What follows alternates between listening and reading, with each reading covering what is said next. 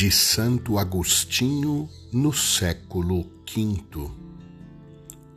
Os apóstolos viram o próprio Senhor presente na carne, ouviram da boca do Senhor suas palavras e as anunciaram a nós.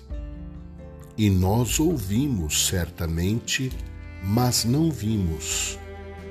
Somos por isso menos felizes do que eles que viram e ouviram? Eles viram, nós não vimos, e contudo estamos em comunhão com eles, porque temos uma fé comum. A alegria completa encontra-se na mesma comunhão, na mesma caridade, na mesma unidade.